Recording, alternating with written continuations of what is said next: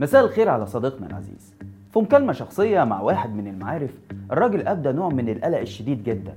بيقول لي بعد شقة وتحويش وجمعيات علشان أعرف أجيب حتتين دهب وأخطب فجأة يطلع لي تاني يوم وزير يصرح إن الدهب أبو دمغة يدوي ده بعد ما اشتريته مش هيمشي معانا ولازم تبدلوه بدهب مدموغ بالليزر.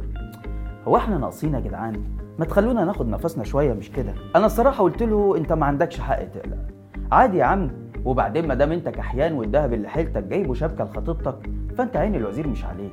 عين الوزير على اللي معاهم سبايك يا معلم. إنما انت هيلا حيلتك كام جرام؟ يعني هتدفع على تبديلهم كام ملطوش وقضيه فما تقلقش قوي من حكاية الدهب دي واستناني بعد الفاصل علشان تعرف اللي المفروض تقلق منه بجد. أنا عبد الرحمن عمر وده برنامج الحكاية.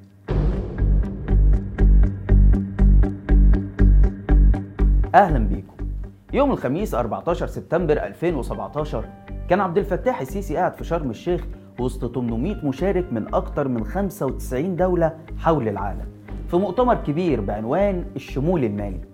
المصطلح ده كان وقتها جديد لنج على المصريين لكن ومن اليوم ده بقى الشمول المالي ومصطلحات تانية زي الحوكمة والرقمنة والتحول الرقمي هي أكتر مصطلحات المواطن المصري بيسمعها في الإعلام كله. والحقيقة يا صديقي المشاهد هي دي المصطلحات اللي لازم تقلق منها لأن موضوع الذهب وغيره من المواضيع بتيجي في إطار تنفيذ السياسات دي. طب إيه هي المصطلحات دي وليه نخاف منها؟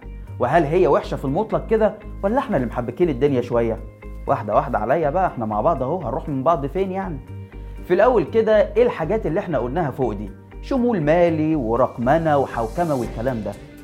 خليني أقول لك من غير لخبطة كتير ولف ودوران وكلام مكلكع إن المصطلحات دي تعني في حقيقتها سيطرة طرف ما على المعلومة أو بشكل آخر احتكاره للمعلومة أو المورد. طيب ده يعني إيه برضو مش فاهم؟ خلينا ناخد الشمول المالي كمثال علشان ما نتوهش من بعض. الشمول المالي ده يا سيدي معناه ببساطة كده إن الفلوس اللي في الدولة كلها تبقى تحت إيد البنك المركزي وما يبقاش فيه أي مساحة من الخصوصية المالية للأفراد أو المواطنين داخل الدولة. يعني إيه الكلام ده؟ طيب أنت كده قلقتنا أكتر. مش هيبقى معانا فلوس ولا إيه؟ لا يا عم هيبقى معاك فلوس وكل حاجة ما تقلقش. بس معروف للدولة أنت معاك كام؟ وجبتهم منين وبتصرفهم فين. طب والحكومة هتعمل ده إزاي؟ بص هو من ناحية إزاي فالسيسي ما بيغلبش بصراحة. عادي جدا يعمل أي حاجة في سبيل إنه يحقق هدفه. فعادي يبدأ بالحاجات المنطقية واللي أغلب دول العالم بتعملها. زي مثلا إنه يحول للموظفين والمعاشات رواتبهم ومعاشاتهم على البنك. أو إنه يسهل للناس التعامل بطرق الدفع الإلكتروني وتقليل التعامل بالعملة وغيره كتير. طب ما دي حاجة كويسة يا عم أمال فين المشكلة؟ المشكلة يا عزيزي إن دي الطرق المنطقية. لكن لما ما تجيبش نتيجة بندخل في مساحات تانية بقى. ملامحها ظهرت في تصريحات لمحافظ البنك المركزي طارق عامر في مداخلة تلفزيونية يوم 29 مارس 2020 يعني من سنتين إلا شوية. قال فيها إيه بقى؟ المحافظ قال يا سيدي إن البنك المركزي قرر تحديد الحد الأقصى للسحب من البنوك ب 10000 جنيه للأفراد وللشركات ب 50000 جنيه. وبعد شوية قلق وتخبط بقى في أوساط الشركات الكبيرة رجع قال معلش يا جماعة ده لفترة مؤقتة بس علشان نظبط حركة السحب والإيداع في السوق لأن البنك المركزي رصد سحب 30 مليار جنيه في 21 يوم وده ضغط علينا. لكن بعد كده طارق عامر نفسه في حوار صحفي قال بالنص كده أيوه البنك المركزي هيحدد السحب اليومي ويمكن يبقى 5000 بس مش 10000 كمان. هو المواطن محتاج فلوس ليه؟ عايز شقة يجيب لي حساب الشركة اللي هيشتري منها وأنا أحول لها. طب هيشتري عربية؟ يجيب لي برضه حساب المعرض وأنا أحول له. كده بكل بساطة. يعني من الآخر عزيزي أنت فلوسك مش في إيدك. ده لو السيسي خلى معاك فلوس أصلا. هيجي بقى أبو الفقاقة كلها يقول لي دلوقتي وأنا إيه اللي يوديني البنك أصلا؟ ما أنا أشيل فلوسي معايا وشكرا على كده مش عايز منهم حاجة. هقول له يا ريت الموضوع بالبساطة دي يا معلم والله ما كانش حد غلب. لكن الحقيقة إن التصرف ده في حد ذاته أنت ما عندكش رفاهية استخدامه أو الاستغناء عنه. وأقرب مثال على كده موضوع دمغه الذهب ده. لو انت حتى محوش فلوسك ذهب فانت فجأة لقيت نفسك مضطر تروح تاخده كله وتروح لوزارة التموين أو ايا كان الجهة اللي هتعمل لها الدمغة الجديدة. تسلمها ذهبك وممكن ما تاخدوش تاني. يقول لك والله ذهبك ده لو مش مشغولات للزينة فاحنا هنفتح لك بيه خزنة في البنك عندنا في الحفظ والصون.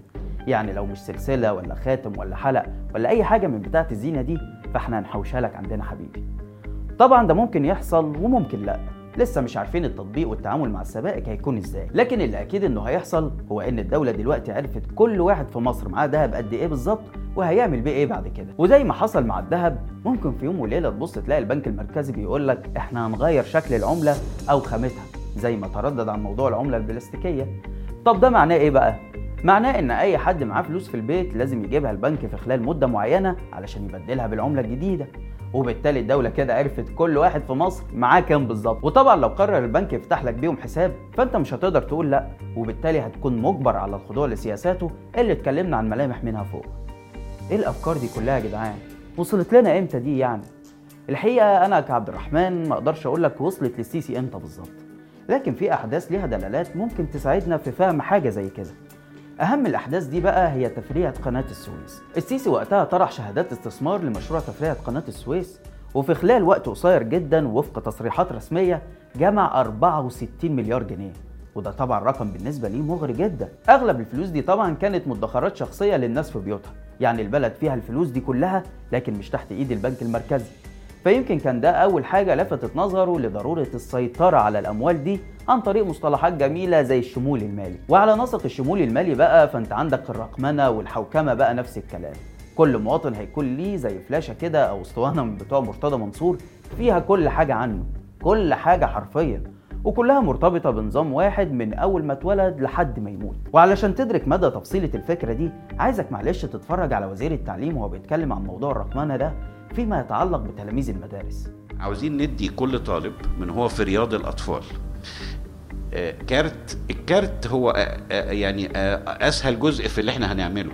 هو كارت وفوقيه مجموعات من التطبيقات بتسجل رحلة الطفل من أول رياض الأطفال لحد ما يوصل لنهاية المرحلة الثانوية.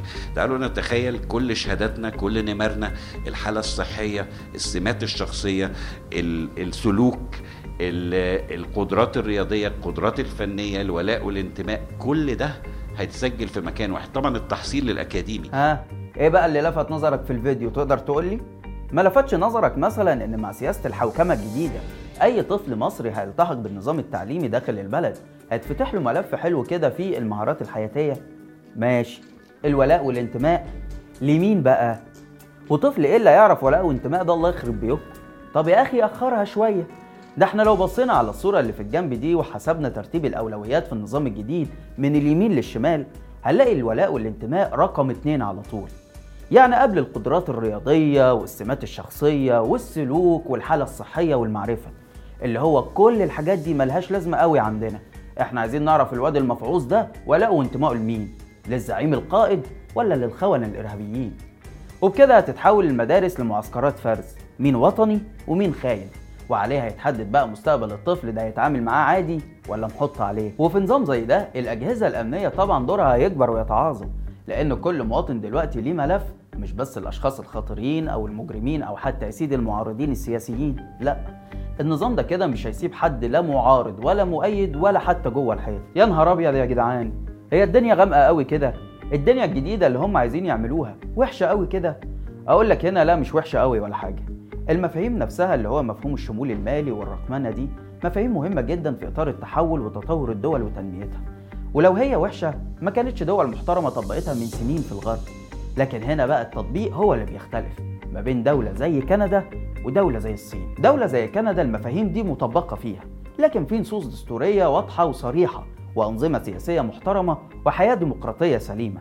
تخلي عين أي نظام وهو بيطبق المفاهيم دي عينه على مصلحة المواطن مش على كرسي الحكم. يعني مستحيل تلاقي في كندا مثلا مراقبة للناس واقتحام خصوصيتها والتجسس على انتماء الناس وولاءاتهم أو منعهم من التصرف في أموالهم بحرية. إلى آخر بقى كل الممارسات القمعية. هم بيطبقوا أنظمة زي دي علشان يسهلوا على الناس حياتهم مش أكتر. بينما مثلا دولة زي الصين بتطبق الأنظمة دي بشكل أكتر صرامة من كندا. لكن هدفها واضح من ده وهو إخضاع المواطنين. المواطن الصيني يا عزيزي بيتقيم بالنقاط.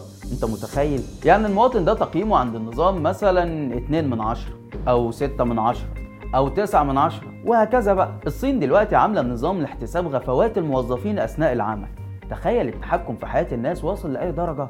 السؤال هنا بقى مصر في تطبيقها للمفاهيم دي في أي جنب بالظبط؟ يعني ناحية كندا ولا ناحية الصين؟ الحقيقة إجابة سؤال زي ده مش محتاجة لف ودوران كتير. النظام اللي سجن آلاف الناس لمجرد الانتماء السياسي واللي اشترى من فرنسا برامج تجسس بمليارات علشان يعرف كل كبيرة وصغيرة في البلد. النظام اللي اعتقل الزعامة عادل شكل علشان مجرد انتقاد لحزب السيسي بيحبه.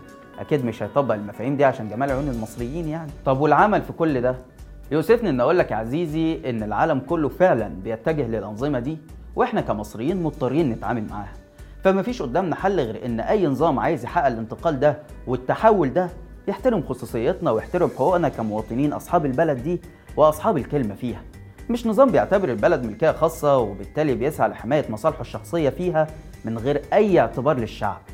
بسرعة لو الحلقة عجبتك بقى قبل ما يرقمنوا أكونتاتنا شير الحلقة لأصحابك واشترك في القناة على اليوتيوب. واستنانا كل يوم جمعة الساعة 9 بالليل بتوقيت القاهرة في حلقة جديدة من برنامج إيه الحكاية؟ سلام.